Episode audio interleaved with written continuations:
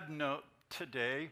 Uh, was uh, it was sad for the Yanis family because Robert Yanis, a member of this church, for about uh, I think Robert's been here for about 15 years, at least that long.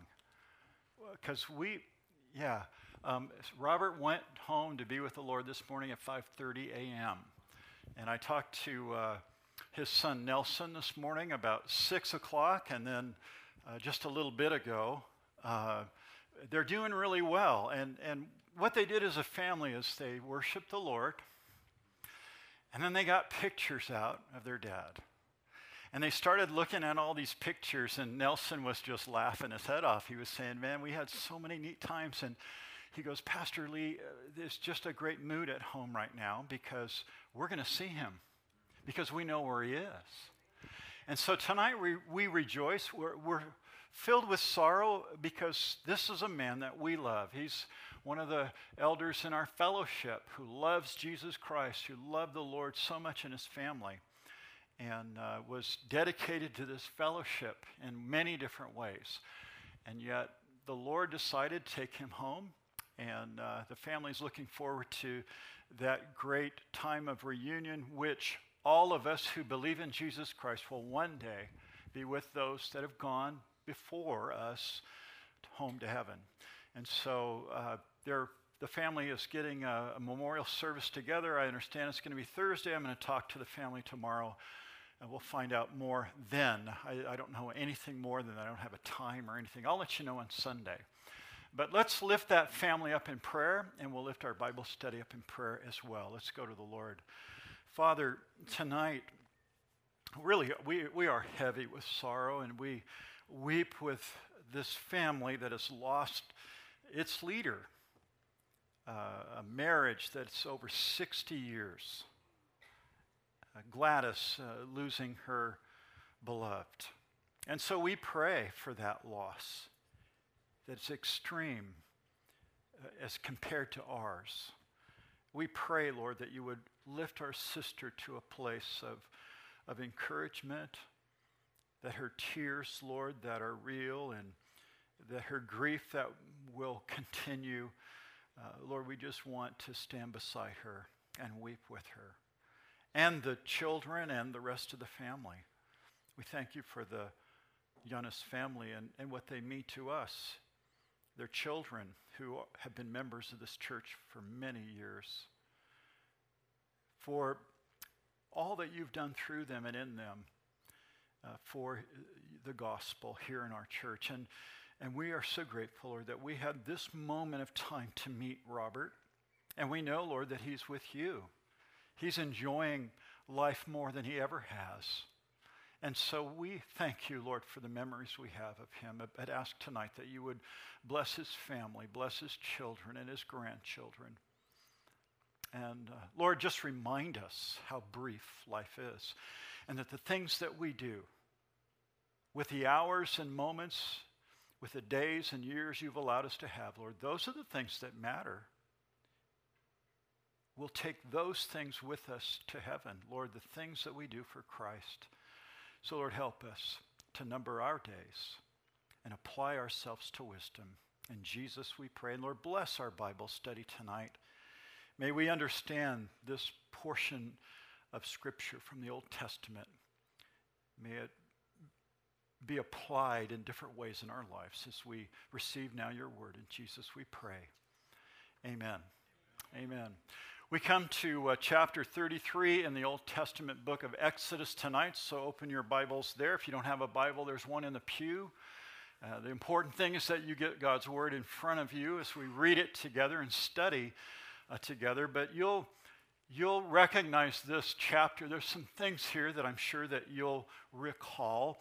Last week in chapter 32, you'll remember that the people rebelled against God in that they made a golden calf led by Aaron, the high priest, uh, Moses' brother. He made, fashioned a golden calf and in rebellion against God and against God's law. So, this chapter, as we come to chapter 33, it's really Israel's repentance. It's what happens after the, the sin that they've committed against God. You remember they had this, as Moses came down from the mountain, God had revealed to him what was going on in camp. And Joshua heard, he goes, Hey, what's going on? Is there war down there? There's something going on. It's like wild. And Moses knew, he already knew. When he gets down there, there's this drunken orgy going on where the people of God are dancing naked around the golden calf. And the first thing that Moses does is he, he's carrying the tablets of the law that are inscribed by the finger of God. Just think about that. God's autograph. God had actually wrote his law on these tablets, front and back, on each one. And Moses has, and when he gets down there, he breaks, he breaks the law, really signifying that the people had broken the laws of God. And then he takes the I, I don't think we really get a sense of his righteous indignation because he takes that golden calf and he pummels it into powder, is what the Bible says. I mean, he is so mad. He has taken out all his aggressions on that golden calf. How long would it take him to beat that thing? He heated it up in the fire, he burnt it with fire, and then he just beat it and beat it and beat it until it was fine powder, and he threw it in the water and made everybody drink it. Very interesting, Moses' reaction. Over and over in the 32nd chapter, as well as in the 33rd chapter, we're going to hear God refer to the people as rebellious or stiff necked. And God has now decided not to go with them. Remember, we've been studying about, even on uh, Sunday night, the tabernacle. And the tabernacle was created by God to be a place where He could be with His people because that's what God's always wanted to create a people and to be with. Remember, Jesus walked, or God walked with, I believe it was Jesus, walked with Adam in the cool of every day. He spent time with him every day. After they named the animals together, God would spend time with Adam. It's always been God's heart to spend time with his creation, just like a parent and a child. But because of man's sin, it has separated man from God. And we see the same thing happening here in this text, where the sin of man is now driving God away, and he's not going to be with them as they've planned, as they've heard that God is making this tabernacle. And we've studied that even on um, Sunday night in Leviticus. And in Exodus, we've seen the, the, the building of this structure that God is going to be with the people in their camp. This is an exciting time, but in this chapter, God withdraws because of their sin. There's a lot of application here for us. But we, I've titled this chapter Israel's Repentance because we're going to see some of that although God's judgment comes down upon them. You can really divide this section up into different ways, but I'm going to give just points and we're just going to work our way through it. Beginning in the first three verses with my first point here the withdrawal of God's presence.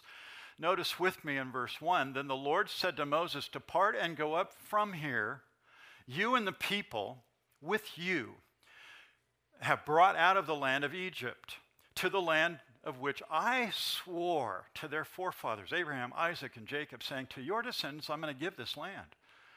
And I will send my angel before you, and I will drive out the Canaanite, the Amorite, the Hittite, the Perizzite, the Hivite, the Jebusite.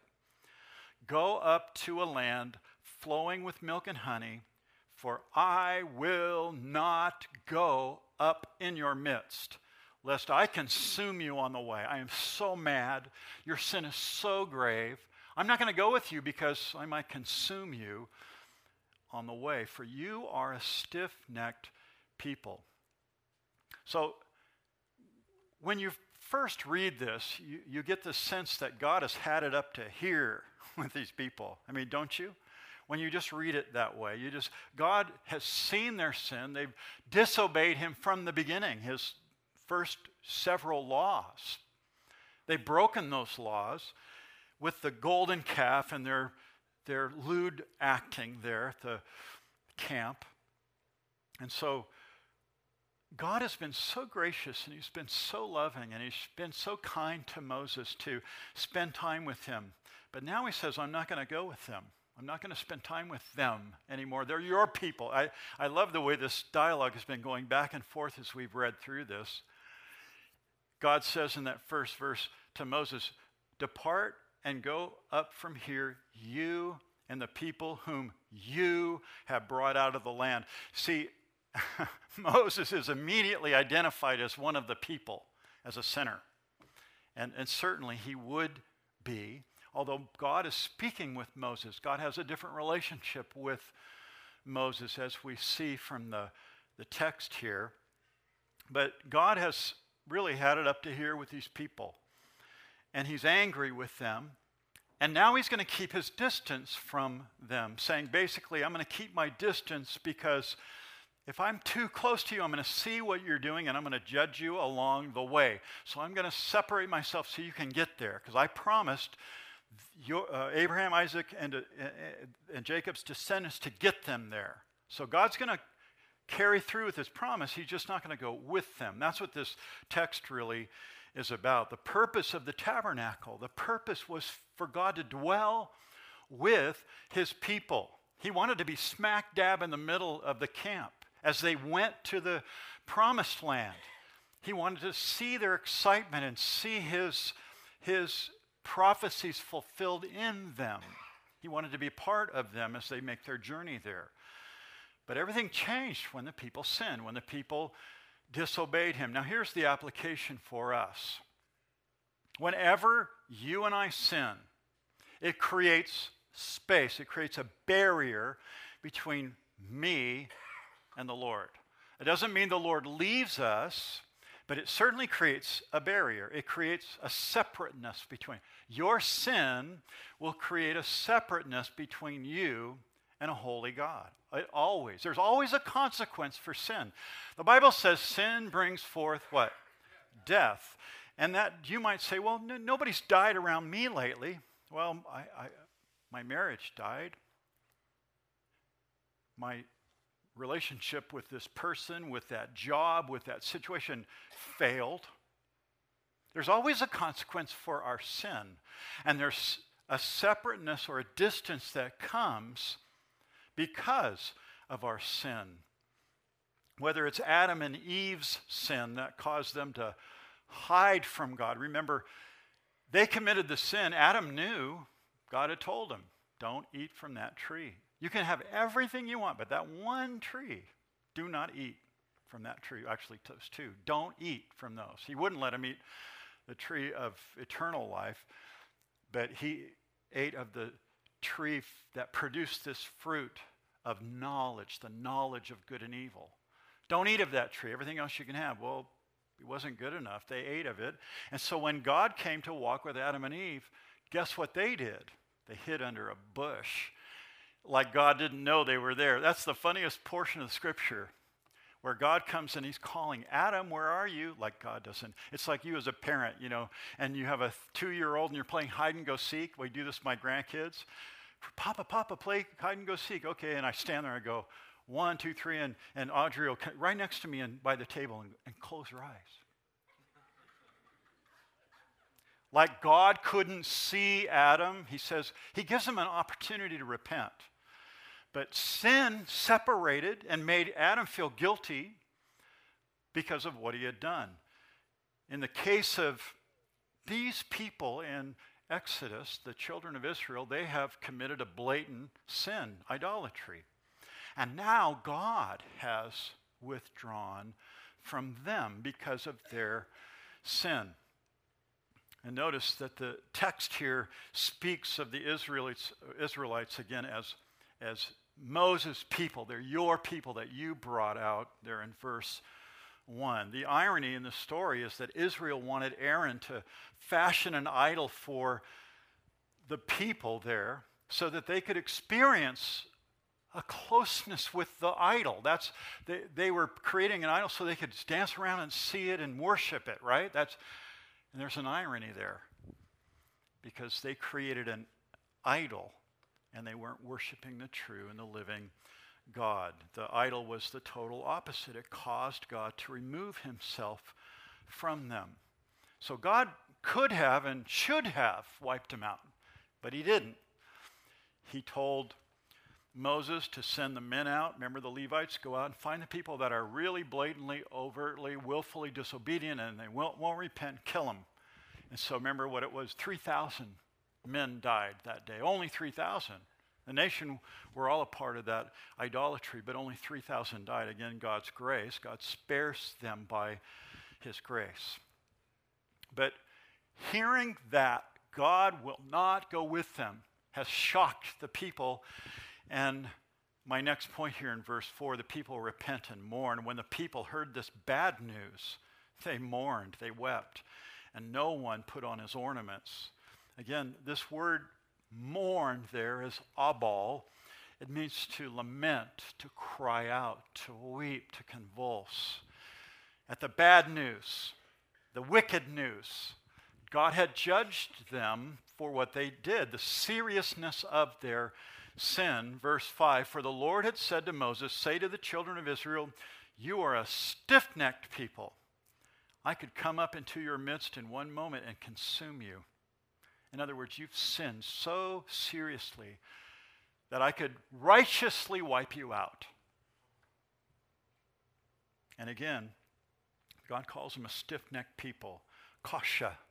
It means obstinate. It means to wholeheartedly um, turn away from, to rebel, to be stubborn, to resist. The picture is of a an ox or a donkey resisting the direction of the farmer as the farmer pulls it by the bit in its mouth to move that animal to move and the, the animal resists and it resists and wants to go its own way. That's what this word means a stiff-necked stubborn people.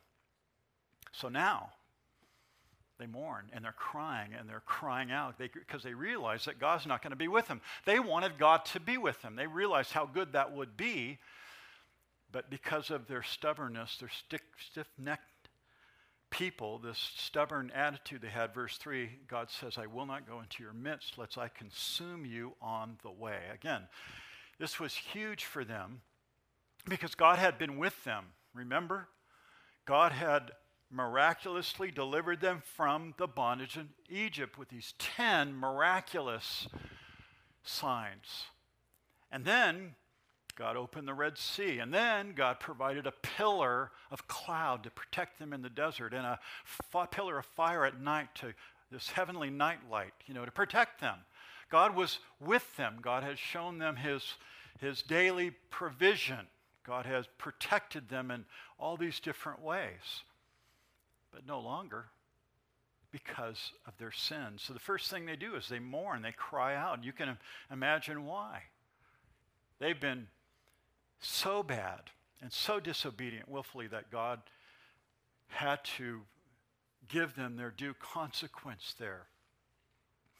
Now, the first thing they did, again, was mourn.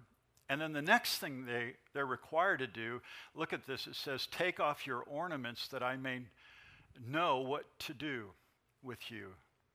And verse 6 So the children of Israel stripped themselves of their ornaments by Mount Horeb. So taking off their ornaments would have been the women braided hair, their earrings. Uh, all the, they had taken their earrings off to make the golden cap, but they still had the the booty they brought back from Egypt. Remember, Egypt gave them all this money and gold and stuff when they left. And so they they, they, they've got it on. The women have it on, the men have it on, all this ornaments. So they, now they take the ornaments off as a sign of, of or display of their repentance. But the truth is, is their sin has cost them dearly. The presence of God and now this the, the wealth, in a sense. They, they had to give up the very things that they created the idol with in the first place, the golden calf. So this was the really the second step of their restoration or their revival here, mourning, and then they were required to take off their ornaments. And here's some application just for that. People who are really concerned about being close to the Lord, or we use the term revival.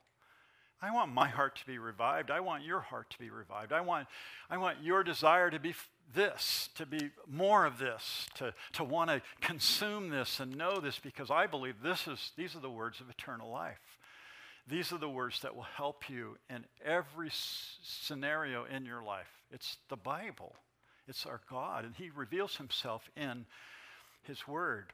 And so it's, it's through repentance, and it's through prayer, and it's through a desire for the Word of God that brings revival to us. And these people, they're, they're going to be revived, but they first mourn over their sin, the first thing, and then they strip themselves of their ornaments. And I was trying to think of how, how, how can I apply that? What would that mean to, to a believer? And I thought about men who think they're James Bond. I, a lot of guys, serious, I'm just telling you as a man, a lot of guys think they're James Bond. Seriously. They think he's the coolest cat around. And in fact, I don't know any brothers that have done this, but I can imagine they have. When I was younger, driving around, you know, I, I wasn't a part of the generation where people had dice hanging on their. That was Robert Yanis' generation, right? That was like 50s, 60s. That was his generation. But I was of the generation where it was really cool. I, although I never did this, I never did this. But the little Playboy bunny thing hanging on the rearview mirror, Giving up your ornaments would be, as a Christian, saying, you know what, this symbol is not godly. I need to take that symbol off. Maybe you come to Christ and on the back of your car you have a vulgar bumper sticker. And you need to do something about that. You need to strip away that ornament.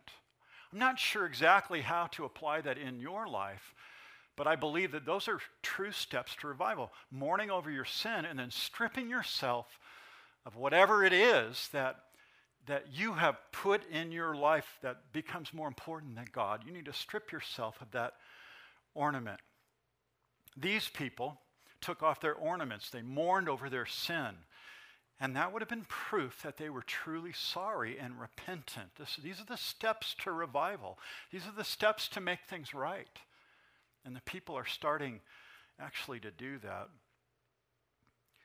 There is and was, uh, uh, there was teaching when I was growing up about jewelry and should a Christian woman wear jewelry? You go into our bookstore, ask Barbara that. She, you'll get the answer, you know, how, what we really think about that. But there, there are those, and they're more Pentecostal, and, you know, they don't cut their hair, they wear long dresses, they don't use any jewelry or makeup. That's, it's forbidden. And they actually use this text for no jewelry. It's against, no Christian can wear jewelry because they were stripped. And this means you're really spiritual. That's not what that means, right? You understand that. That's not what this is teaching. But there are those that actually will teach that. There's no prohibition against jewelry. I like what J. Vernon McGee says. You've all heard it. You know, when it comes to makeup for a woman, the barn needs painting. Right.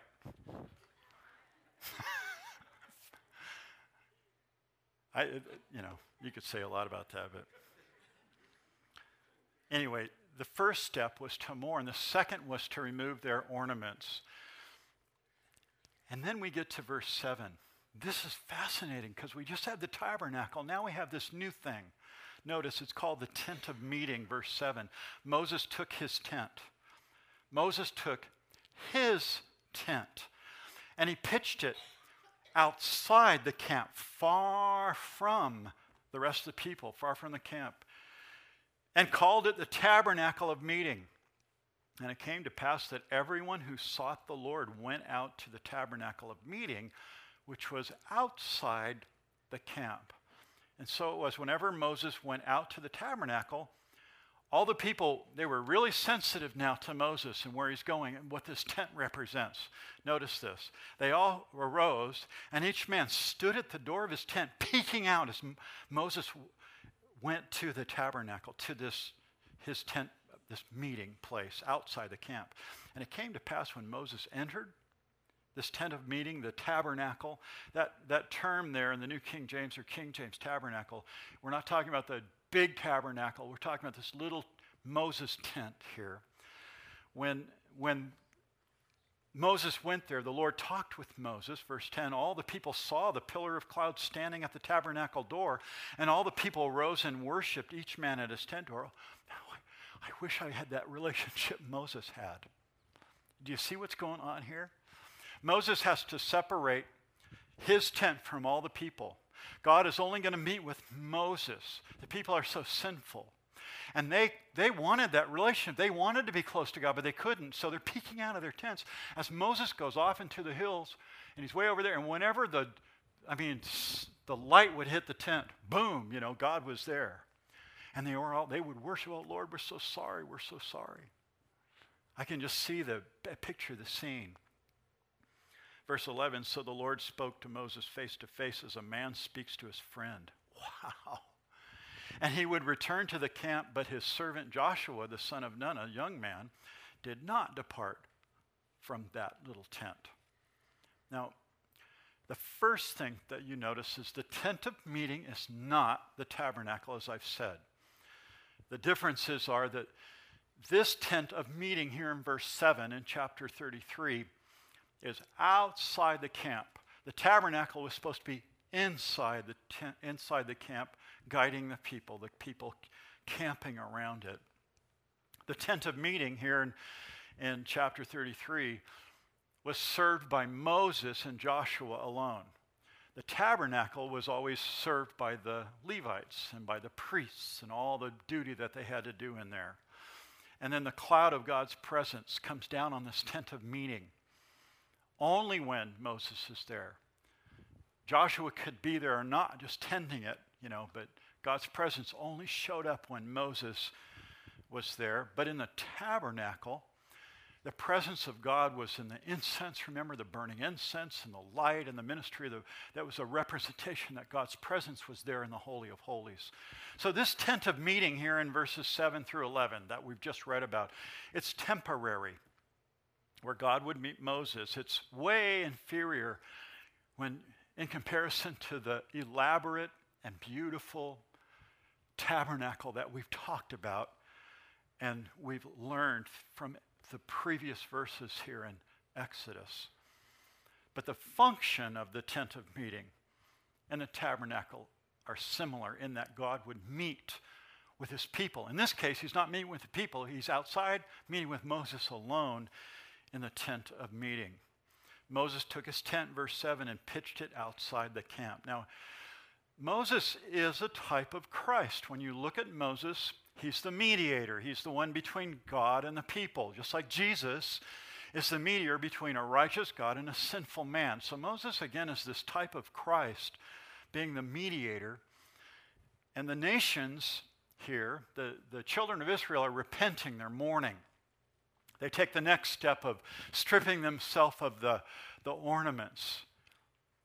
But God still will not meet with them. He only meets outside the camp with Moses. Why? Because of their disobedience, because of their sin, because he's called them over and over a stiff necked people. They're stiff necked. They've been stiff necked to God's word and his commands, they've been stiff necked to God's uh, calling them to holiness. They've been stiff necked. And so God has separated himself from the people.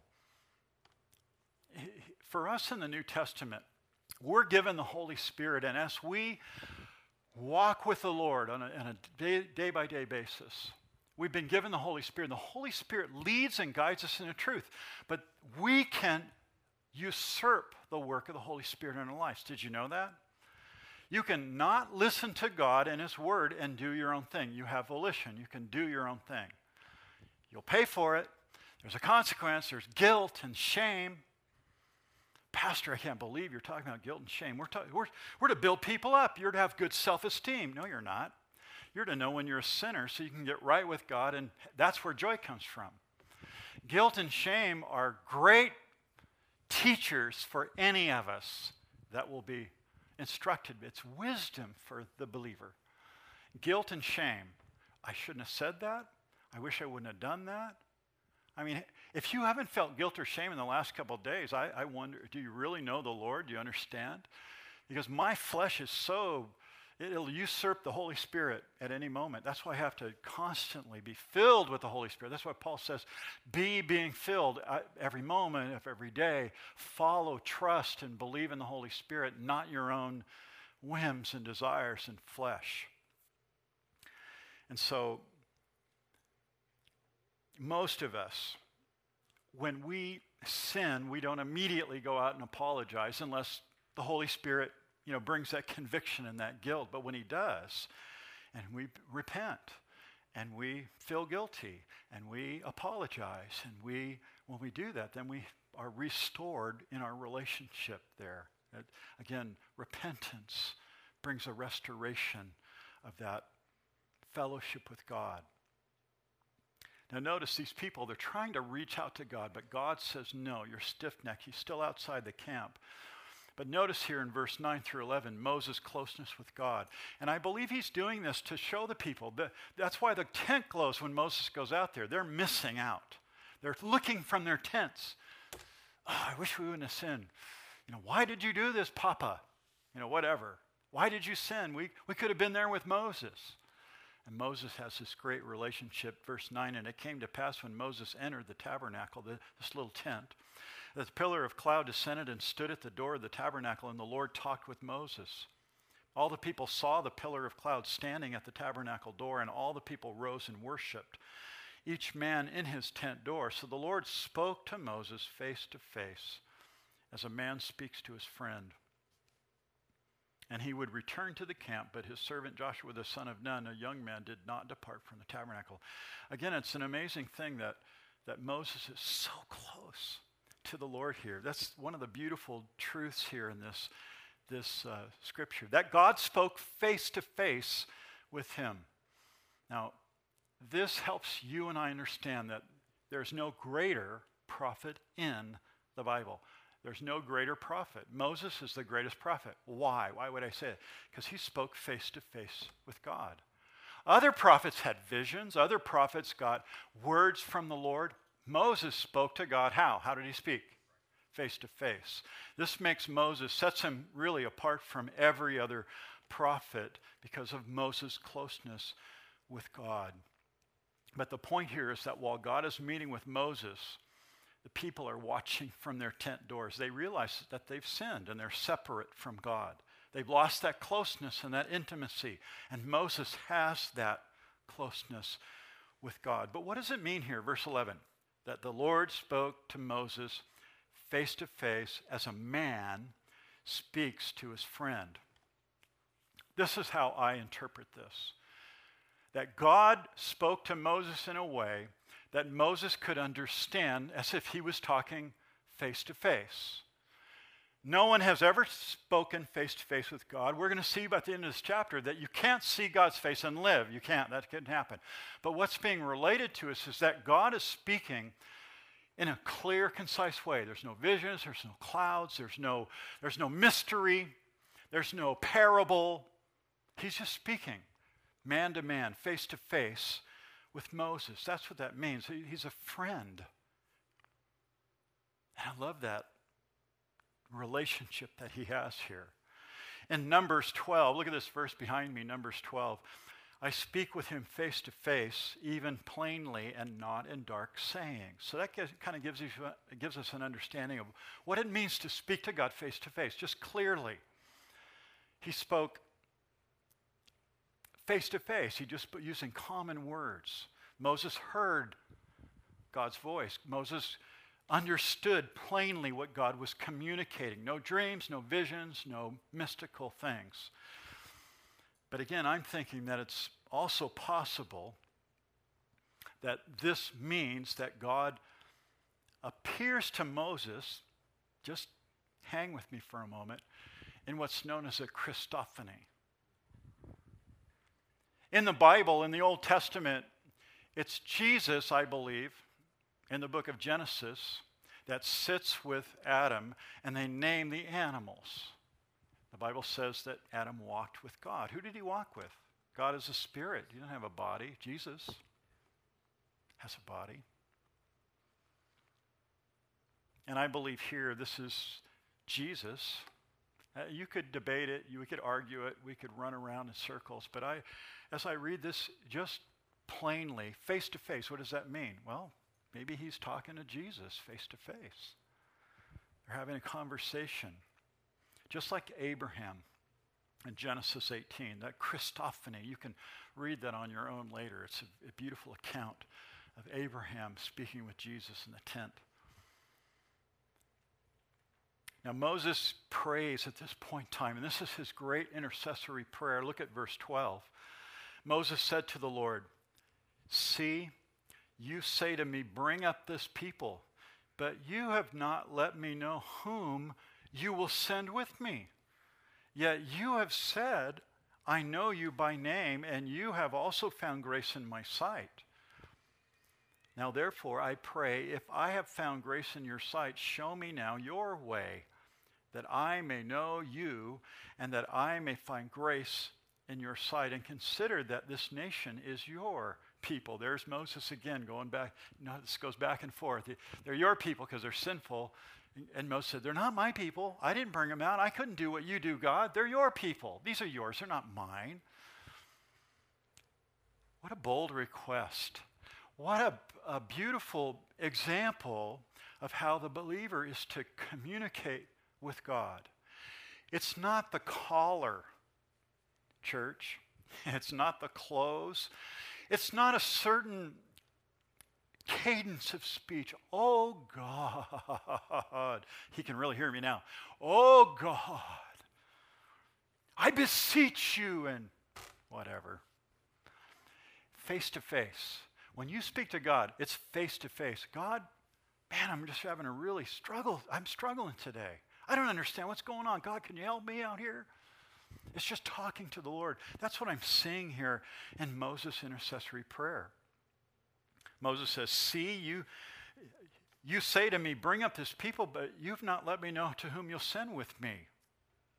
Yet you've said, I know you by name, and you found grace in my sight. Lord, you said you know me, and, and how are you going to help? What's going to, how is this going to all work? I don't, I don't know how it's going to work.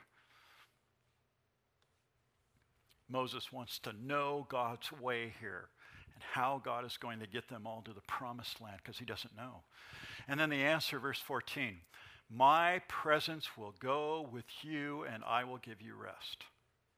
Literally, here, my presence or my face, I'm going to lead you one step at a time, one day at a time. I'm going to lead you. That's a great promise for any of you today. If you find yourself struggling, here's a great promise. When God told Moses, Moses said, What are you going to do? How are you going to work this out, God? God says, Don't worry, Moses. He says, My presence will go with you and I will give you rest. What a refreshing answer. What a beautiful answer there. To have the presence of God means to rest. To have the presence of God leading you in your struggle tomorrow, that's rest and joy. It's, you know what, Lord, I can't do this anymore. There's a situation in my life where I've just had to like ah, let go and let God. It's easy to hold on. It's easy to take possession. It's easy to control. It takes a lot of faith to just say, you know what? I'm, I'm just going to back away from this. God, you have to do it. You have to go before me. You have to make this happen. I can't do it. That's what's happening here. God is saying, My presence will go with you, and I'm going to give you rest. If you'll just trust me, Moses, if you just follow me, what a great answer. Verse 15 Then he, Moses, said to God, If your presence does not go with us, do not bring us up from here. I don't want to go. For how then will it be known that your people and I have found grace in your sight, except you go with us? Well, that's great logic, right? So we shall be separate, he says, your people and I from all the people who are upon the face of the earth. So the Lord said to Moses, I will also do this thing that you have spoken, for you have found grace in my sight, and I know you by name. Again, God promises Moses in a personal way. He's having this face to face conversation with him. And more importantly, he says that he is going to be with his people. He's not going to just leave them there. But Moses, I'm going to have you be the leader. I want you to lead them here. And all of that is a result of Moses' prayer. His honest, heartfelt, just sharing his heart with the Lord and then, and then letting God answer. I think a lot of times we demand from God God, you've got to do this. I've done this for you, so you've got to do this for me. That's the wrong approach. The right approach is, Lord, I, you understand me. You, you know, when I sit down, when I lay down, when I say, you understand me frontwards and backwards. But I have this real need and I don't understand it. Lord, what will you do? How can I follow you? God, God, give me the steps to take in the right direction right now. I believe those are the kinds of prayers that God answers. And God will allow you one step at a time. He'll lead you one step at a time, day by day, moment by moment. It's a beautiful prayer, this intercessory prayer that, that Moses prays and then God obviously answers. So the Lord said to Moses, verse 17, I will also do this thing that you have spoken, for you have found grace in my sight, and I know you by name. So God honors this bold request and intercessory prayer of Moses here and promises to restore his relationship in the future with Israel. Then notice in verse 18 where Moses asks to see the glory of God. Now, this is where it gets really interesting here in the story. Moses' request for revival, I, have called it. And he said, Moses says, Please show me your glory. I believe what Moses is asking for there, he's, he, he has been interceding for the people. Lord, they're your people. Lord, yes, they've sinned. Lord, you know, don't wipe them out. He's been interceding for them. He's been praying. He's been that mediator. That's what he's supposed to do. God proves that Moses is the mediator to listen to because every time he goes outside the camp, the tent lights up, bing, and everybody knows it. Everybody knows that there's a relationship that they don't have going on. Moses is the man, he's the mediator, he's the prophet that they need to listen to. And then Moses says, Please show me your glory. Revive me, Lord. Lead me and guide me and answer my phone. And number one, number one, notice what he says here revival. It's all about being close to God and knowing and serving God more. Mo- Moses is saying here to God, Show me your glory.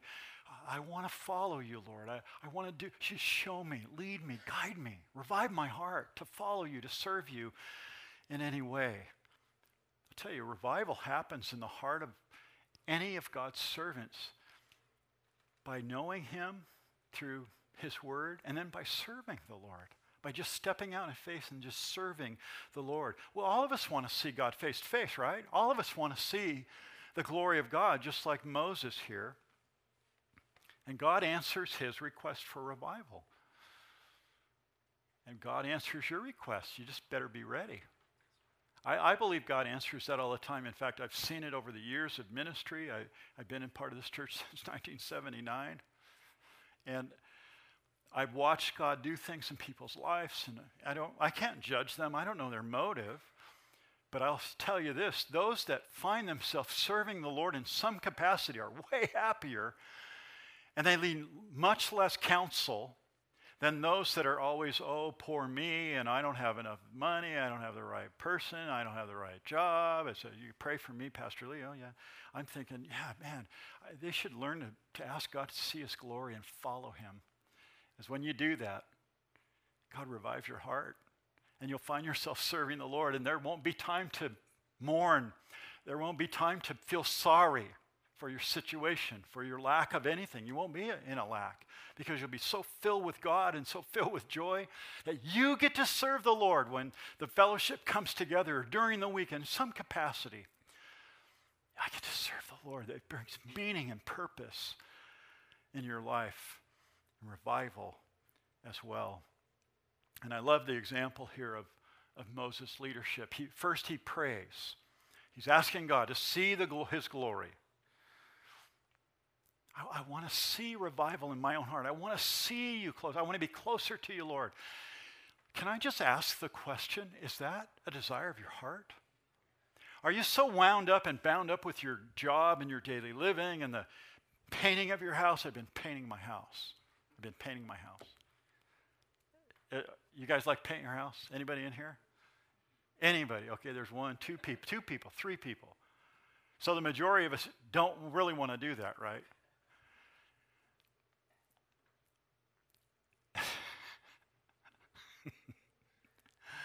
Painting your house. Man, I'll tell you what. When you paint your house, when you do work and you start thinking about the Lord, when you get your mind off of everything else, when I paint, I've been painting my house, and I haven't. I'm not spending hours and hours and hours. I'm not. I'm ashamed to tell you how I've done it, but but I'm painting my house. my wife laughs. But in those times, I have an opportunity just to think about the Lord and think about what He's given me. And, and it's precious and I'm thankful. And it's, I'm not thinking about me anymore. I'm thinking about God and His work and how I get to serve Him. It just changes your perspective. I think we all need revival. We all need to ask the Lord to revive our hearts. We all need to say, God, do a, a new work in our hearts, in our lives tonight when, when leaders like Moses, when a father like Moses, when a mother like Moses, when spiritual leaders in a church, when leaders spend time in prayer, when they seek the Lord's face, when they ask to see his glory like Moses, God begins to lead. Thursday night we have prayer for men. Monday we have prayer for women. I believe it starts there. I invite you guys to come out on Thursday nights, 7 o'clock. It's a blessing to be with the brothers and just to pray, to pray for the fellowship, to pray for families, to pray for ministry, just to pray, and to ask God to use us as a fellowship, to bring His truth to the city that, that we minister to, the people that are around us, to bring the glory of God in some way to people that are hurting and people that don't know Him. We, we love to do that. We love to get together and pray. Now, notice Moses prays and he asks for revival to see God. And here's how God answers here in the last few verses it's a promise and a place. First, there's the promise, verse 19. Then he said, I will make all my goodness pass before you. Moses says, I want to see you, God, face to face. Here's God's promise I'll make my goodness pass before you, and I will proclaim the name of the Lord before you. I will be gracious to whom I will be gracious. Here's God's sovereignty.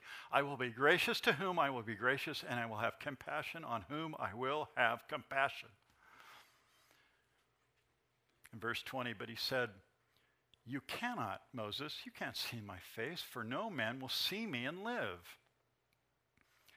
So we see the sovereignty of God. And he says this to Moses. He says, you want to see my face. You want to really know who I am. You want me to reveal my character to you. Here's what I'm going to show you. I don't think any of us would want to see the wrath of God. I mean, how many of us really want judgment and wrath? But that's part of God, right? That's part of his character. How many of us really want his justice in our lives right now? Based on how you've lived your life and what do you really want justice? To get what you really, really deserve. Do you really want that? What you want, what I want, is mercy. Amen? Amen? And so God shows mercy here. How does He show it? He says, I will make all my goodness pass before you. I love this. Don't you love that? Not wrath, not judgment, not justice, but goodness, the mercy of God. God is so gracious to him. Can I really see your face, God? You, you don't even know what you're asking, Moses. If you see my face, you're dead. You're a sinner. You can't, you can't exist. I'm holy. But, but what I will show you I'll reveal this attribute to you. It's my goodness, my mercy. Man, I, I tell you what, when I read that, I just, I am so grateful for the mercy of God in Christ. I'm so grateful. That's really what's being revealed here. God will allow his goodness to pass before Moses. Again, God is revealing his true identity. This is part of his immutable attribute, his goodness here. And God wants Moses to know more about his goodness. Moses is getting pretty hardcore. Moses is going to get really angry with the people.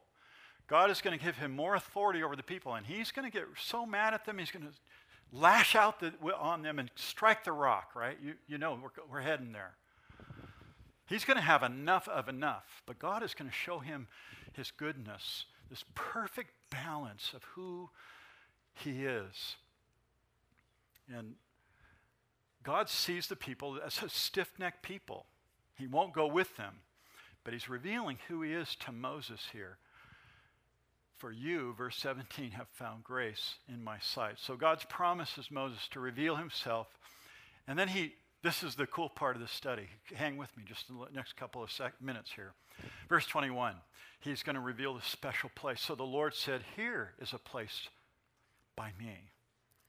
And you shall stand on the rock. So it shall be while my glory passes by that I will put you in the cleft of the rock, and I will cover you with my hand while I pass by.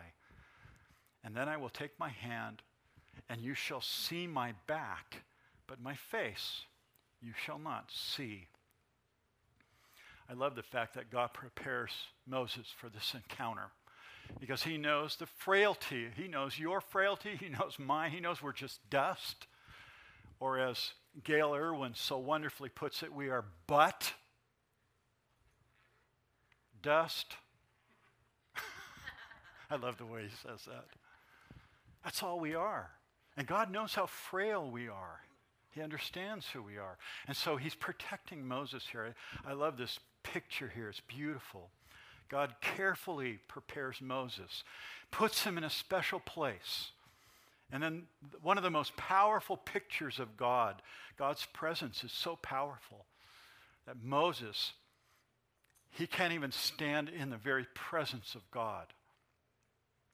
So it shall be, while my glory passes, verse 22, by, that I will put you in the cleft of the rock and cover you with my hand as I pass by. So God's glory can't remain in front of Moses, it had to pass by. And, and I love this true, truth about Moses. He's protected by two things here by the hand of God and the cleft or the crevice of the rock. God places him in that little place, that little protection place, because God loves him and he cares for him.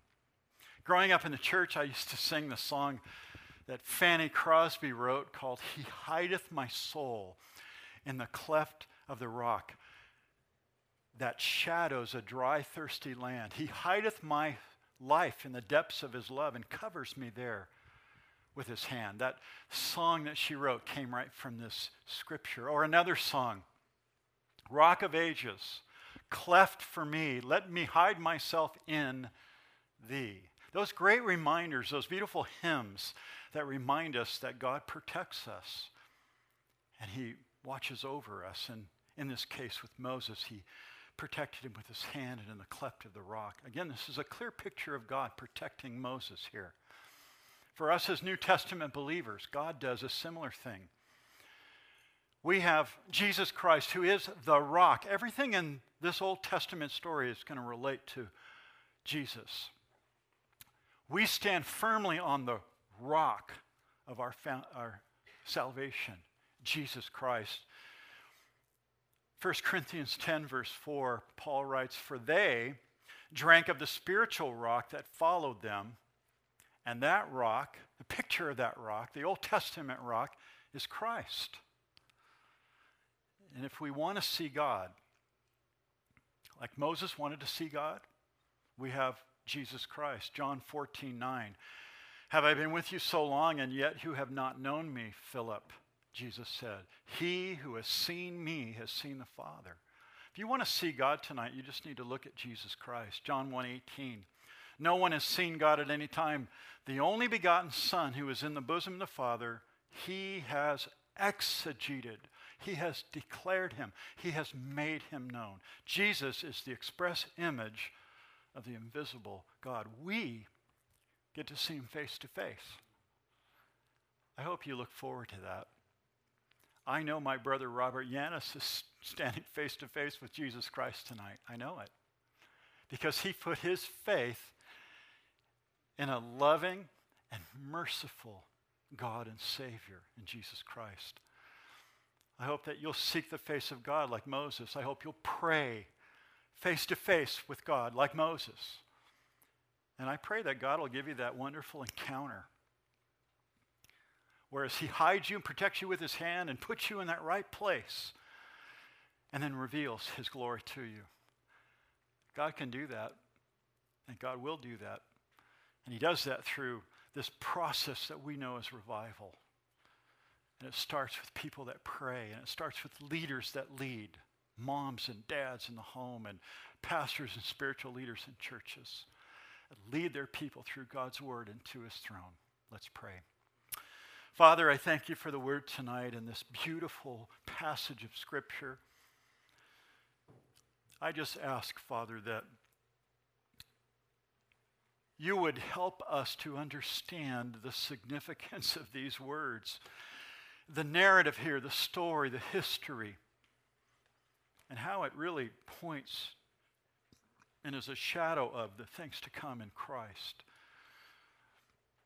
I pray for any that are hurting tonight. We pray, Lord, for the Yanis family or any people that are hurting tonight for loss. We ask, God, that you would encourage their hearts as they go through this process of grieving, that, that they wouldn't have a hopeless sorrow, but they would be filled with hope, the hope of eternal life in Christ. And for those that die in Christ, we get to see them again. If we believe, if we have faith, if we receive that gift of eternal life that, that's offered in Christ. So thank you, Lord. Thank you for this passage. May we seek to see you face to face. May we seek to obey you so we're not separate from you. May we bring glory and honor as we serve you. In Jesus we pray. Amen. Let's stand together.